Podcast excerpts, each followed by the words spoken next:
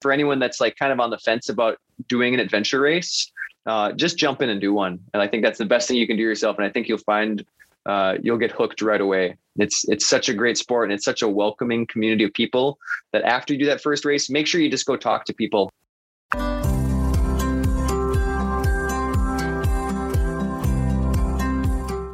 Welcome back, Dark Zone fans. This is your host, Brian Gatens. Today we are joined by Rib Mountain Racing's Tim Buchholz. Tim and his teammates recently secured third place at the USARA Nationals held this past month in Cable, Wisconsin. Not only is Tim a prolific adventure racer with 142 as credit, he is also a race director, a music educator, and a great all around person. You'll find him to be engaging and fun and thoughtful. He talks openly and honestly about his own challenges as a racer and how well the race went and how well it didn't go in some places. Thanks for joining us. Sit back and enjoy Tim as he tells us all about his Nationals experience.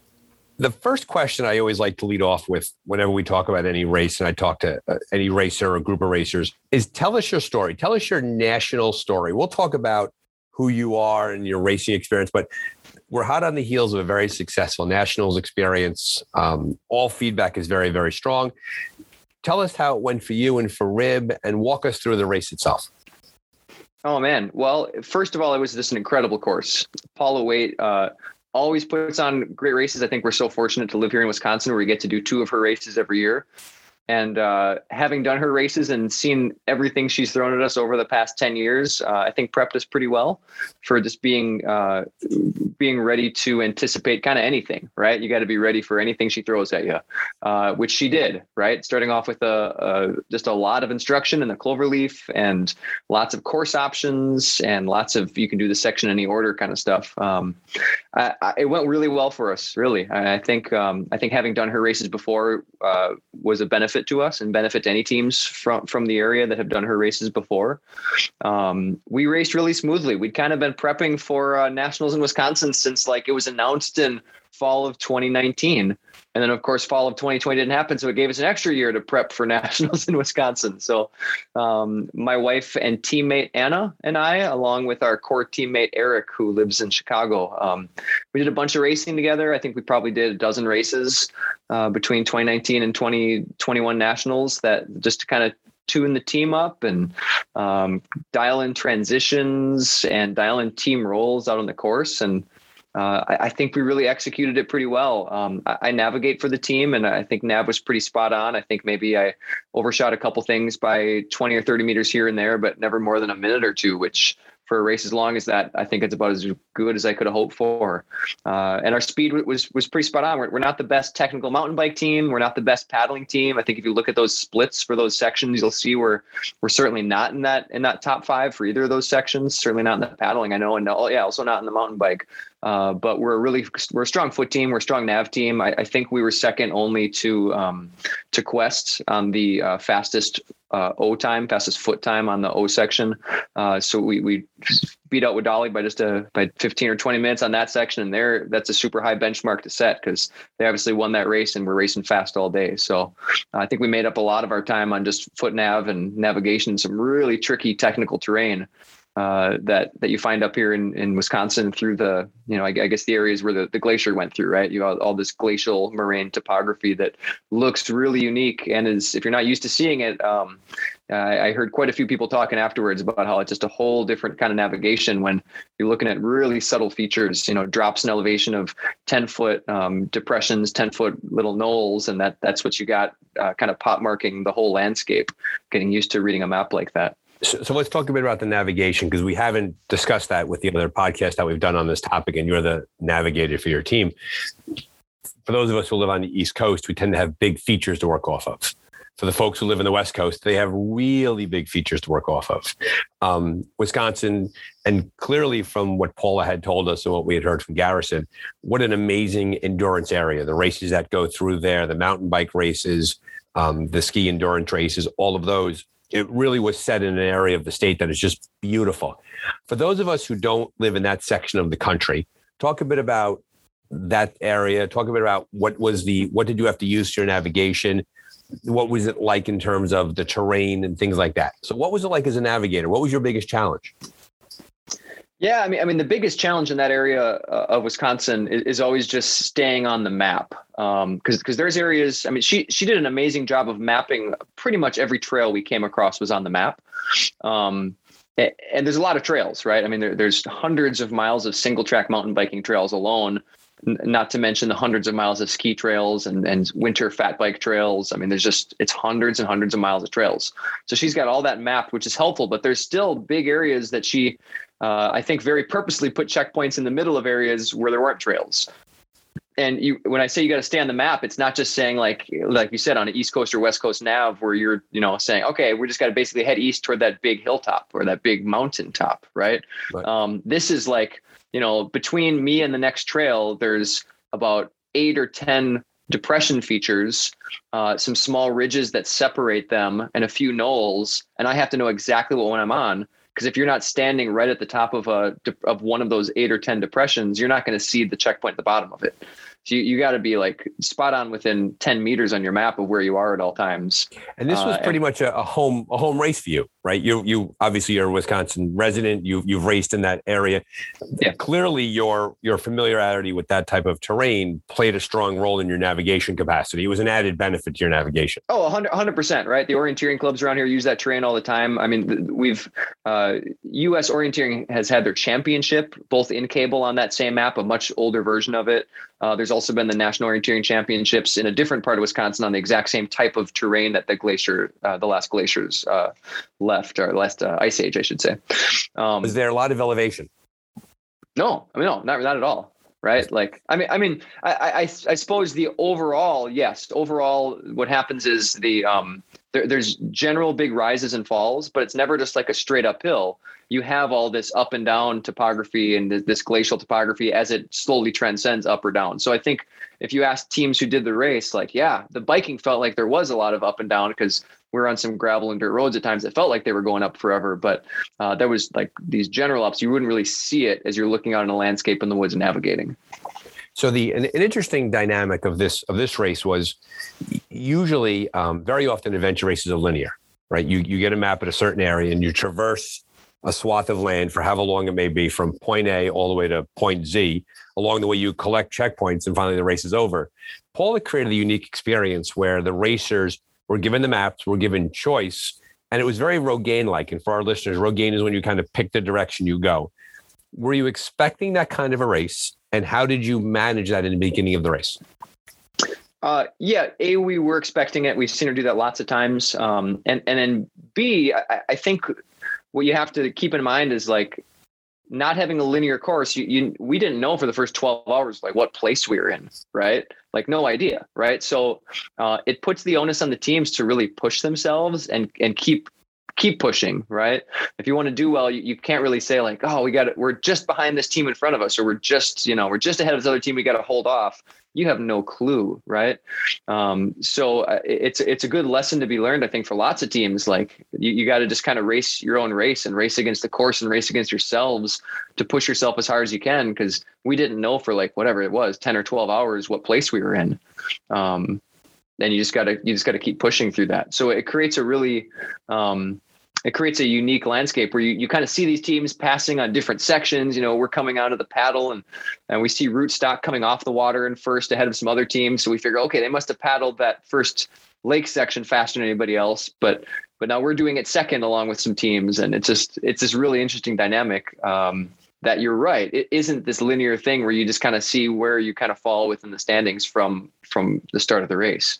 And when we talk to newer racers who migrate over from other endurance sports, very often you judge your own success based upon where you are in relation to other racers. But in adventure racing, everybody's got a set of maps. They have a course book, which are the general directions to go. Um, they have their map and their compass, and anything can happen on that course the entire time. It's funny that you mentioned that you were 12 to 14 hours into the race before you had a sense of where you were because literally that's like the halfway point to a 30 hour race. And I and what was your finishing time? I mean, it was it 25 hours, 26? Uh, no, we were like 28. 28 we were hours. closer to 28 hours, something like that. Yeah. So if you think about it, at 12 to 14 hours into a race, halfway through the race, you had no sense of your own place. You could have been way in the front, way in the back. You had no idea, and off you went. Yeah. You, you used a really good term earlier when you described your race. You said it was a very smooth race.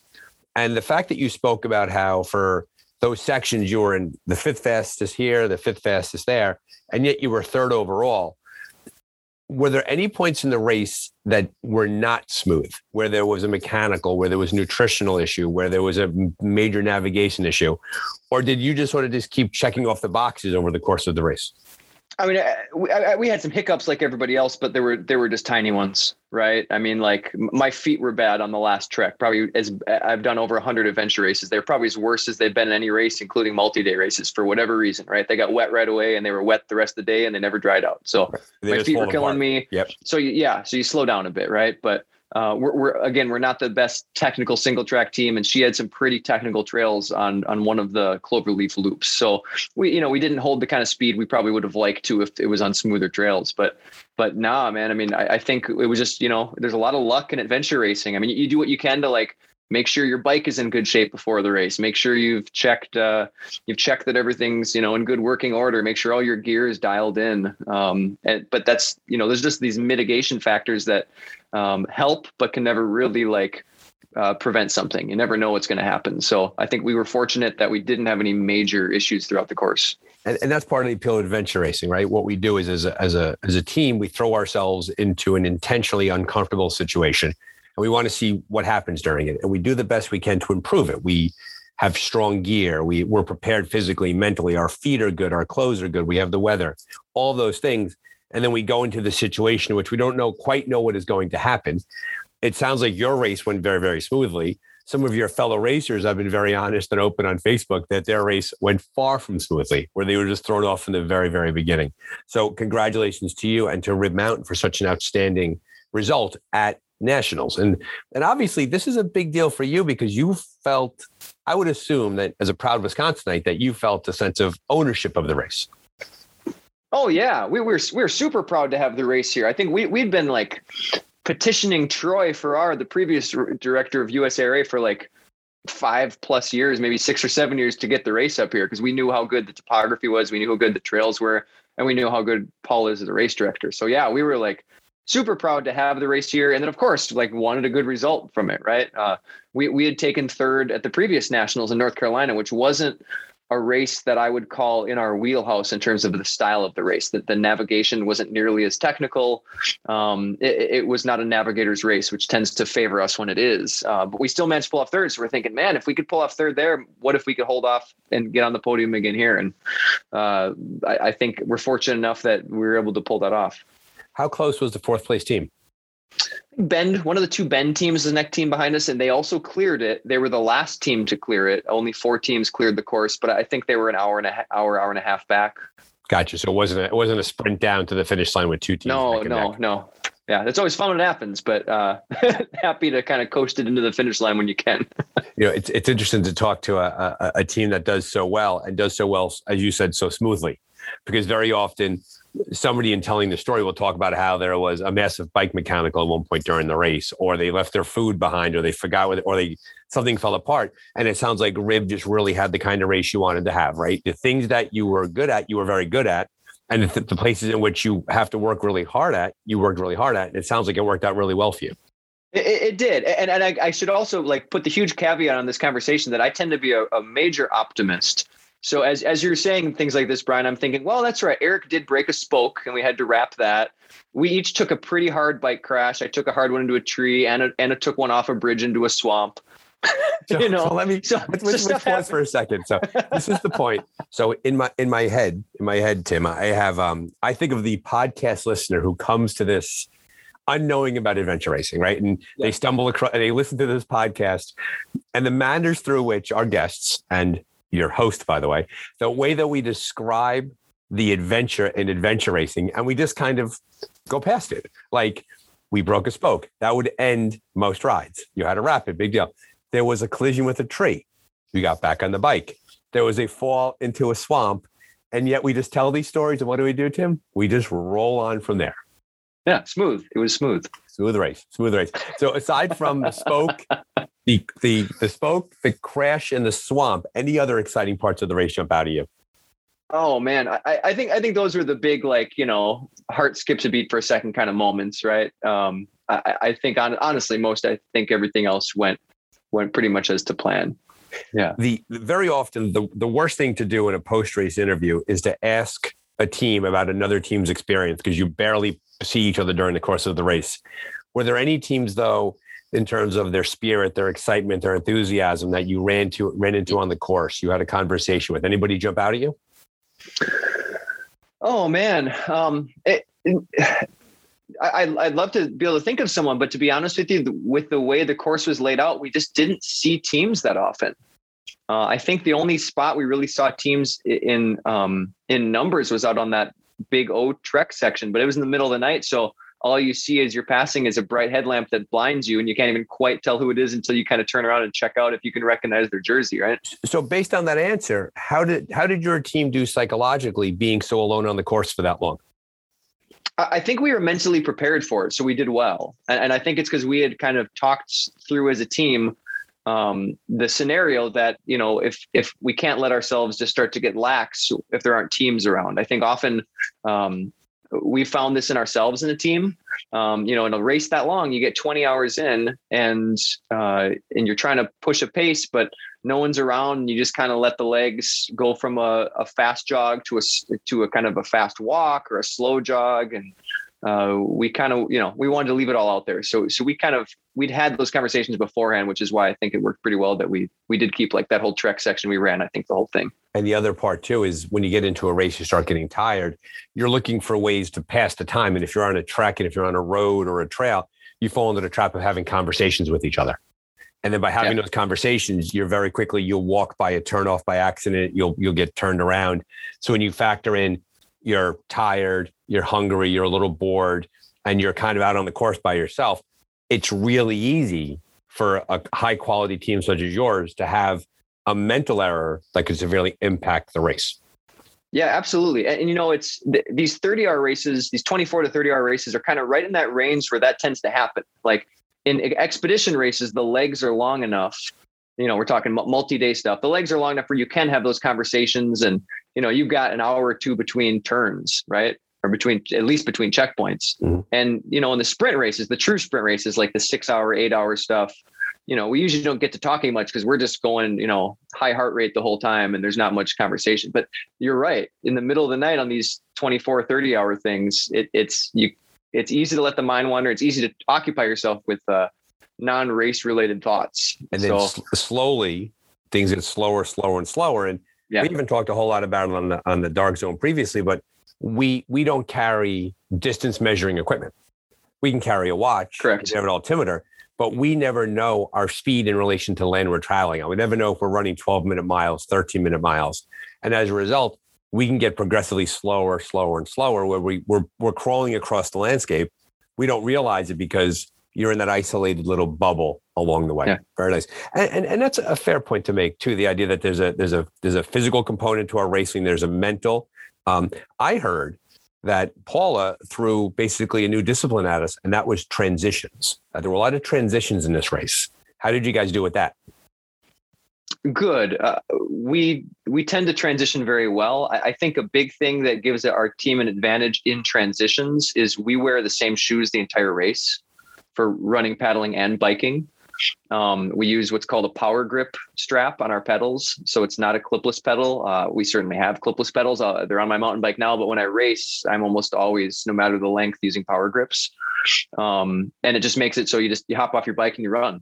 Right. So uh, I, I think our transitions are pretty dialed in because of that. Um, pat, the paddling one was was a little always a little long because there's just a lot of gear to sort through and, and when we got off the paddle especially but uh, beyond that I, th- I, think we were we were pretty solid and again um, we're kind of used to that having done some Apollo's races I think the, the stubborn mule that she put up on Lake Superior earlier this year um, we had more even more transitions in that race than nationals had there must have been nine or 10 transitions in a 30 hour race. So let's get a little granular then, because you had a very good result and it sounds like your team is really dialed in. You just said that you wear the same shoes the entire time and you use a power grip on your pedals, and that that helps attach you to the pedal, right? Because yeah. The, for those who, who, who are new to adventure racing, very often adventure races will use clipless pedals, which is a system that basically connects the shoe to the pedal, and you pedal better than that. What does your team do in terms of clothing changes? Do you race in the entire same clothes the entire time, or do you make it a point to get out of wet stuff, or you just race right through? Yeah. So for, for a race this, I mean, we're calling this, you know, quote unquote short, right? For a race this short, we're, we're wearing the same outfit the entire time. So we're wearing tri shorts, uh, pants over that, and then uh, a long sleeve RailRiders top. Gotcha. And then along rail, the way, riders, you, yeah. And then along the way, you'll you'll have a rain jacket on you. Um, do you do you race with a puffy with a with a puffy down jacket in there for safety, or just leave that behind? Uh, this this gear list required us to have either a fleece or a wool top. Um, so we carried them the whole time. We carried our waterproof jackets the whole time. We carried our waterproof pants. That all just stayed in the bottom of the pack. I mean, it never it never got nearly. We're, we're Wisconsin people, right? It never got nearly cold enough in yeah. this race in particular that we need that. I, I think we don't break out the the what like the uh, waterproof shell or any of that stuff till it gets below 40, till it gets in the 30s. That's when gotcha. we usually break that stuff out. Yeah, that's that's very. I was in Wisconsin. That you guys are pretty tough up there when it comes to the cold. I've I've watched enough Green Bay Packers games to know what it's like in Lambeau Field. there you go. Exactly. We're, we're not. We're not. No, we're not going through the race with with uh, paint on our chests. But exactly. know. Well, that, that's for the that's for the next nationals when you have to go represent yeah. out west. There you Very go. Nice. So so so from a technical perspective, and you mentioned that you raced well over hundred races. It sounds like you have your own personal system dialed in, which you've learned over time. Yeah. Think back to your beginning racing when you started. What were some of the errors that you might have bumped into that you would warn a newer racer about? What were some of the mistakes you made in the beginning? Oh man, um, th- there's so many, right? Like we, we, probably weren't eating the right things. We had uh, just pure water. We weren't drinking. Uh, we weren't taking any kind of electrolytes.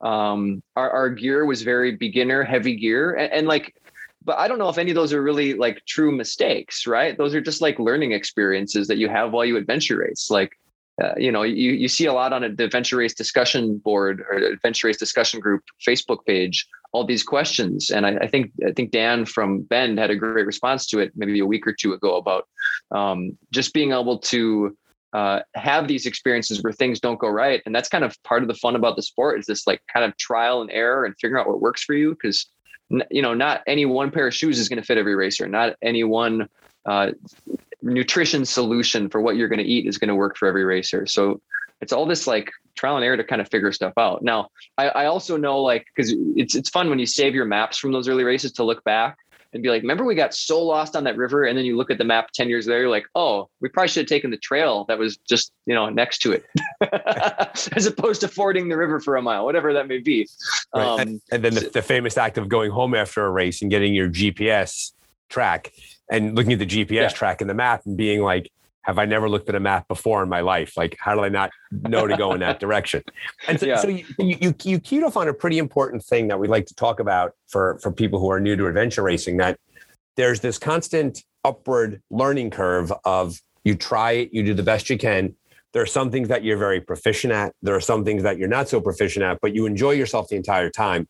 And then you get better the next race and the next race, and you sort of move up that curve. So I like the fact that you made a distinction that the early the early race career decisions that you made in regards to gear and route choices and all that those weren't mistakes but those were opportunities to grow and to get and to get better at that experience. And then over time you don't make those same errors those same mistakes those same decisions again and again and again.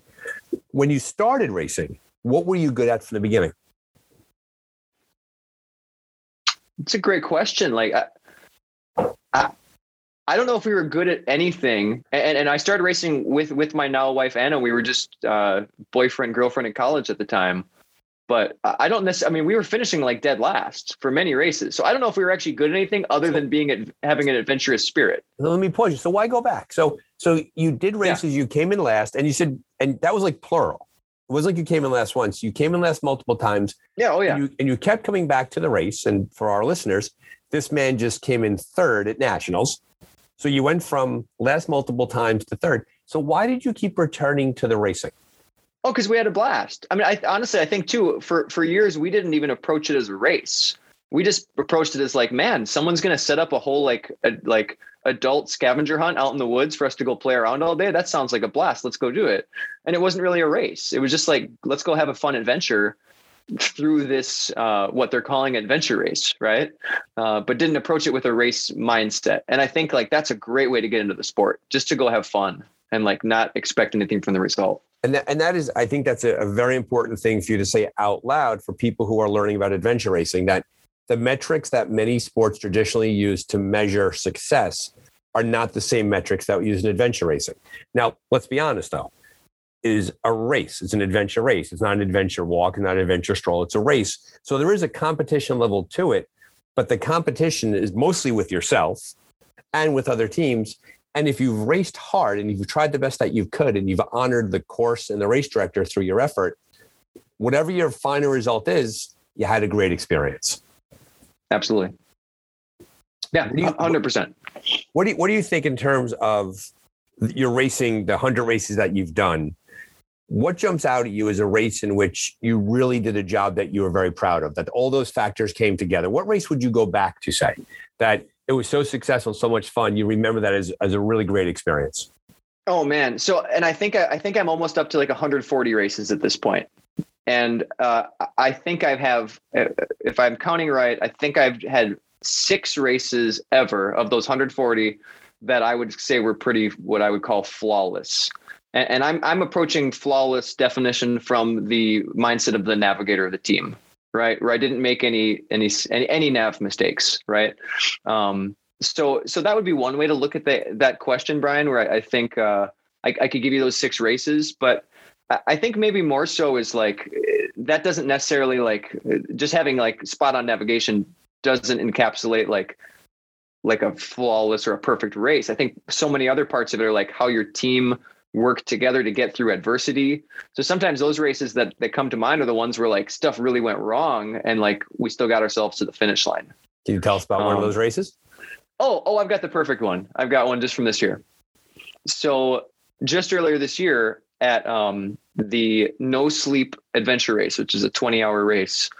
Um, again, Eric and Ann and I were, were racing, trying to get things dialed in for nationals. I think it was our second to last long race before nationals, so we really wanted it to go well. And uh, it, it, was a midnight start this year, so we got our maps, got everything planned out, put maps in bags, got gear set, and then we had like an hour left. So we're like, okay, let's sleep in the car for 45 minutes just to get a little shut eye before the race starts. Uh, we all managed to fall asleep for not 45 minutes, probably 15, right? By the time, by that time your mind winds down a little bit, got up, um, ran to the boats a couple miles, got in the boats. The, the waterhead was like a huge swelling river that was a couple teams were getting tipped over in canoes. We managed through it just fine. We get to the next section. It, I mean, it's obviously a one way paddle with what that river's doing. Get to the bikes, which we dropped earlier in the race, like dropped off from our cars. And uh, I don't have the rest of the course map. so I have only brought with me the paddle map, and I'm like, "Hey guys, do you have the do you have the map?" And they're like, "You know, it, obviously no, they're like, like, what do you no, mean? Do we have the map? No, no excuse us, Mr. Navigator. No, wait. Let me let me let me check my race rolls here. I think you have the maps. exactly. Exactly. So, um, so we said, well, uh, it's probably back at the start. We don't have a map of how to get to the start, but five, six hours ago, we drove from the start to here to drop our bikes off. I think we can remember how to bike back to where headquarters is, even though we don't have a map of that. We only have a map of the river to back to get back to headquarters. So we, we managed to recall it. It's maybe four or five turns. We almost make a wrong turn and end up in the middle of nowhere in Illinois. Uh, but we get back, and you know that takes half an hour, forty five minutes of biking. We get our maps, and then we proceed to the course, which is another fifteen to thirty minutes away in the other direction. Um, and we're obviously in last place right? This is a race we're going in um, hoping or expecting to win. Um, and now we're an hour at least behind the leaders, um, starting a 20 hour race, you know, quite a, quite a bit behind. Um, so we, we actually managed from there to be pretty flawless and we actually come from behind and win that race. Uh, we, out, we pushed. Out. Yeah. okay. Okay. So let's get this clear because people are now looking at the radio like a like a dog looking at the radio. Their podcast player, right? No one listens on radios anymore. So you do the paddle, you forget your maps, you pedal back to the start, you find your maps, and you win the 20 hour race. Yeah.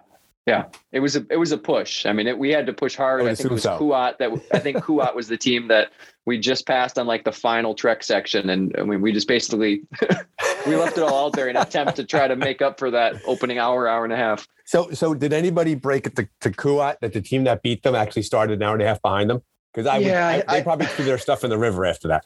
I think I think they t- I think someone told him like afterwards at the finish line because I, I, actually remember the look on Jason's face when he heard that and I don't think he was too happy to hear that either but yeah I would just just don't tell me I'm going to get in the car I'm going to drive home right now uh, similar story we were doing a race one time myself and and, and my two regular teammates uh, Jim and Shari and we were in we were in we were in canoes that were that were too small for the water and too small for us. So it was just a dump fest, the dump fest over and over and over again. We ended up abandoning the canoe and it was a long story.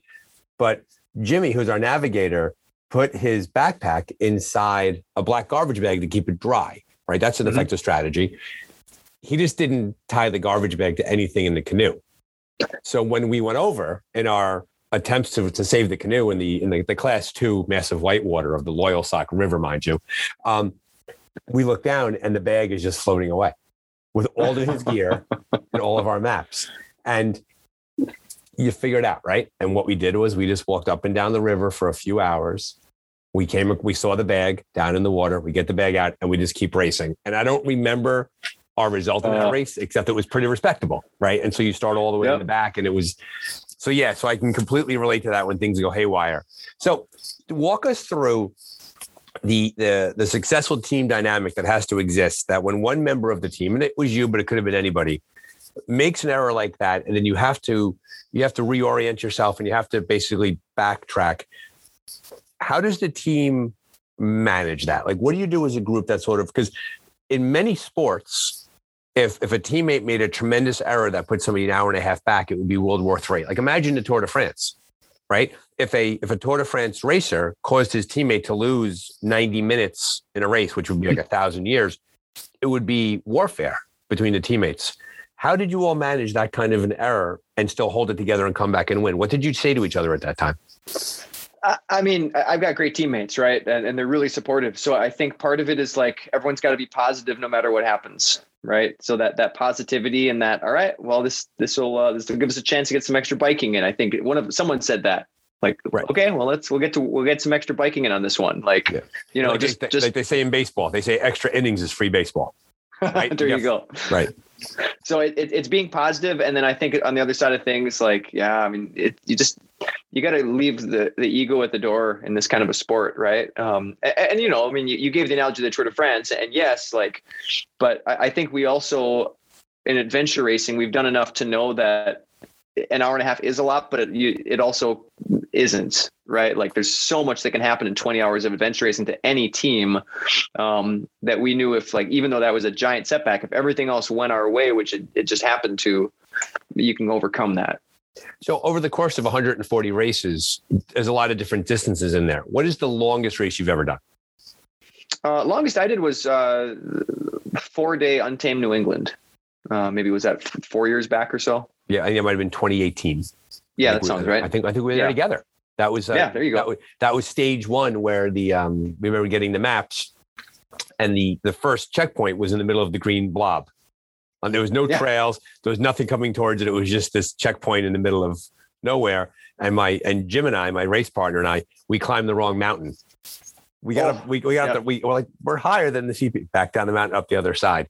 That was our first um, expedition level race, and that was a very very very very steep learning curve for us. A great experience for us. You learned so much, but yeah. we ha- we had every single emotion during that race. You know, the the, oh, yeah. the only the only thing only mistake that we really made was, and I think this was, and I think I played a large role in this, was that we came to a point in the race after the big trek. Then we had the, that big beautiful trek up, up by um, I fit the name of the Belknaps. Yeah that beautiful yeah. trek, which at the time I remember being blown away because I had never done a trek in an expedition level race. And you were just trekking for six, seven hours, eight, nine hours. Like it was the longest race I'd ever done. And I think that Jimmy and I, when we knew that we were going to be close on cutoffs, we could have stayed on the course longer. And instead, we kind of rode the bike in and we got in the kayak and we finished on the early side. I think if we went back out there today, we we, we would have stayed on the course for a whole other day. Like that was our, but that was a that was a first time doing. Like it wasn't to your point, it wasn't a mistake. It was a learning experience.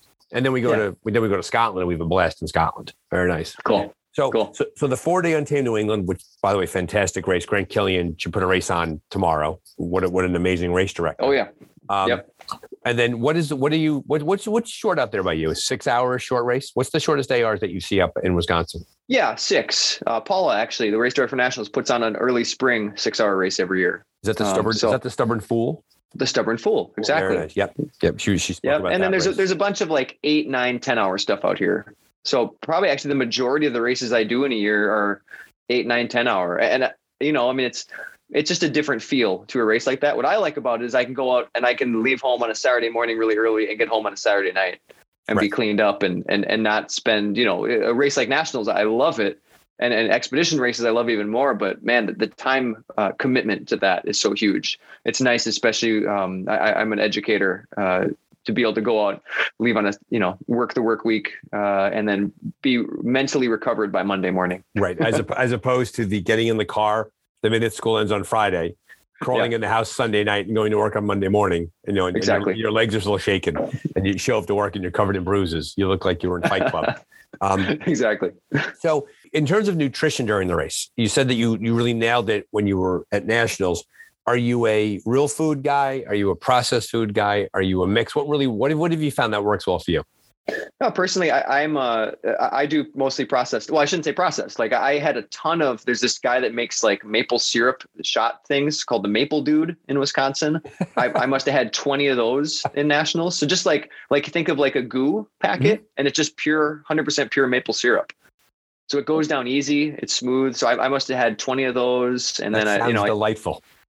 yeah, it's like breakfast breakfast all race long, and then uh, tailwind in my water bladder, um, and uh, let's see. I mean, and then I think beyond that, it's it's just a, a mix of other like processed, you know, race food like you'd find at, at the bike shop or the running shop. I think a few bags of chips found their way in there. But I'll tell you also that that my wife and teammate Anna, she had tons of like real food, like sandwich kind of food and uncrustables, and uh, she she much prefers going on the side of like real actual food that she races with versus I just I just like the grab and go stuff like maple syrup and jelly beans. Which is an interesting thing to learn, right? Because there, when you talk to racers, there's the whole spectrum, right? There's the Annas of the world Yeah. that that flourish with real food, and then there's the Tims that do well with the stuff coming out of a wrapper, and that's something that you only discover over time. That having Absolutely. raced, have raced consistently, what works well for you. When I started, I was able to tolerate a lot of the processed stuff a lot better, the stuff in bags. And the longer I race, I need real food. Um, I had the I had the wonderful opportunity to race in Ecuador this past summer, and a large part of that was I made peanut butter and jelly sandwiches before the race, and I had them all wrapped up. And now, during the course of the race, you you know it's a four day race, you eat all of them over the course of it. It worked out really well. But you're right to that point, it's what works for you, right? So it sounds like your nav in- increased over time, right? Because you you race so yeah. much, you got your nutrition, you got your clothing down. In terms of other places that you think you could improve a little bit, anything else jump out of you as you keep growing in the sport? I mean, we, we find that- that's one of my favorite things on the car ride home. We always talk about what we can do better, and we certainly found things, right? Like, um, we we still like we want to get faster at paddling. Uh, we went uh, actually just this last week. We went out and hit some more like rugged mountain bike trails that are less flowy because we want to get better at riding the hard technical stuff. So, so there's still stuff like that for our skill set. I still love to go out and practice navigating. Right, I save all my race maps because um, I'll go out and like do races from 10 years ago. I don't remember it anymore. Like it, it- specifically where the points were, and I'll go like try it out and test it. Um, and like for, for new races, I'll, I'll mention the other thing is the, the way I got really good at orienteering really fast was orienteering clubs. Just going to as many orienteering meets as I could. I went to grad school in, in Los Angeles and between the LA orienteering club and the, um, uh, San Diego orienteering club, I was going to like an orienteering meet every other week, if not every weekend. So Yeah, I, I would agree with that. doing a ton of orienteering is just so helpful to learning to be a better navigator for adventure racing. And I think to that point too, while I've yet to be the, the lead navigator on, on my team, I find that as my navigation skills grow, I'm able to be there from the navigator when he or she's having a hard time. And, and, then- and they begin to feel Yep. upside down. If your teammates have a sense of the course and if they're holding a map also, when it comes to those points, I don't quite know where I am or what direction to go. That person brings a lot of value to the team experience. And adventure racing is interesting because we try to have these clearly defined roles for people on teams. So you're the navigator. How would you describe your other regular teammates' roles? What do they do? Is, is there a mule that carries a lot of gear? Is there somebody who works on big picture logistics? Like, how do your two teammates, how do Eric and Anna, how do they break up their roles?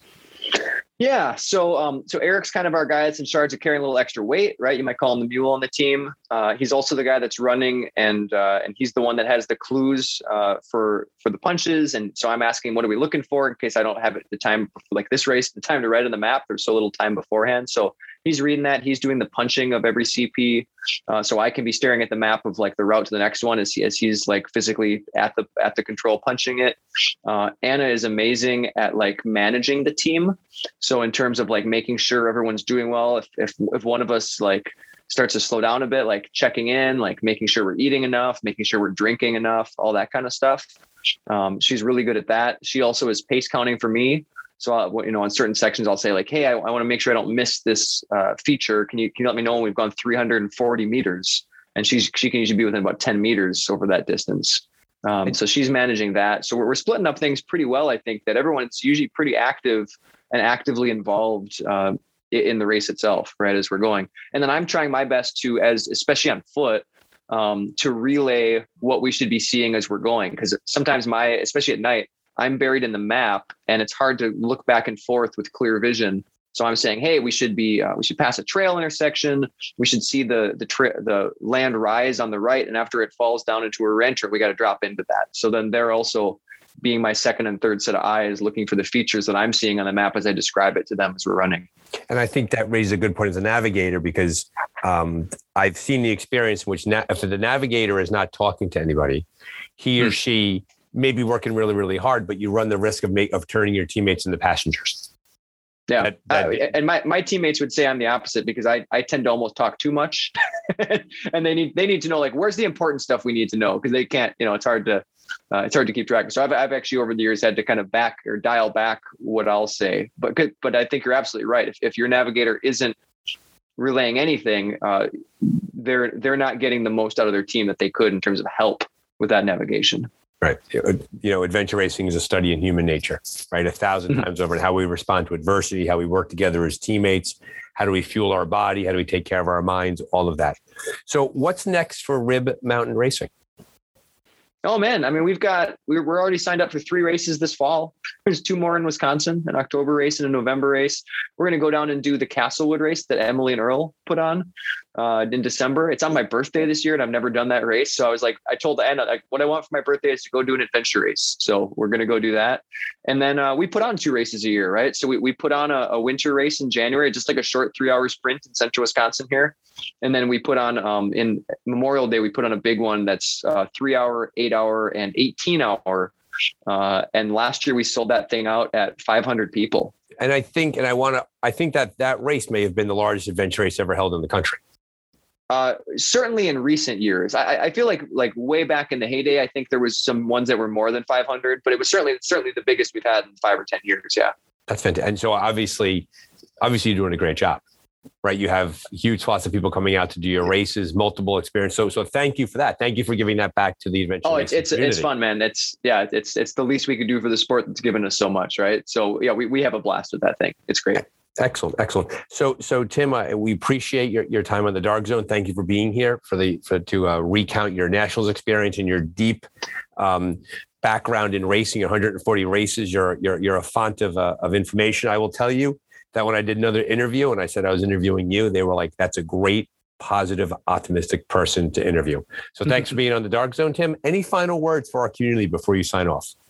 Oh yeah. If, if well, I, thank you, Brian. First of all, and and I think for anyone that's like kind of on the fence about doing an adventure race, uh, just jump in and do one. And I think that's the best thing you can do yourself. And I think you'll find uh, you'll get hooked right away. It's it's such a great sport and it's such a welcoming community of people that after you do that first race, make sure you just go talk to people at the finish line. Don't be shy about that because I, I really think it is one of the best communities um, of of people you'll find that are willing to share tips and share their race stories and and help you out to to give you a better race experience every time you go out there.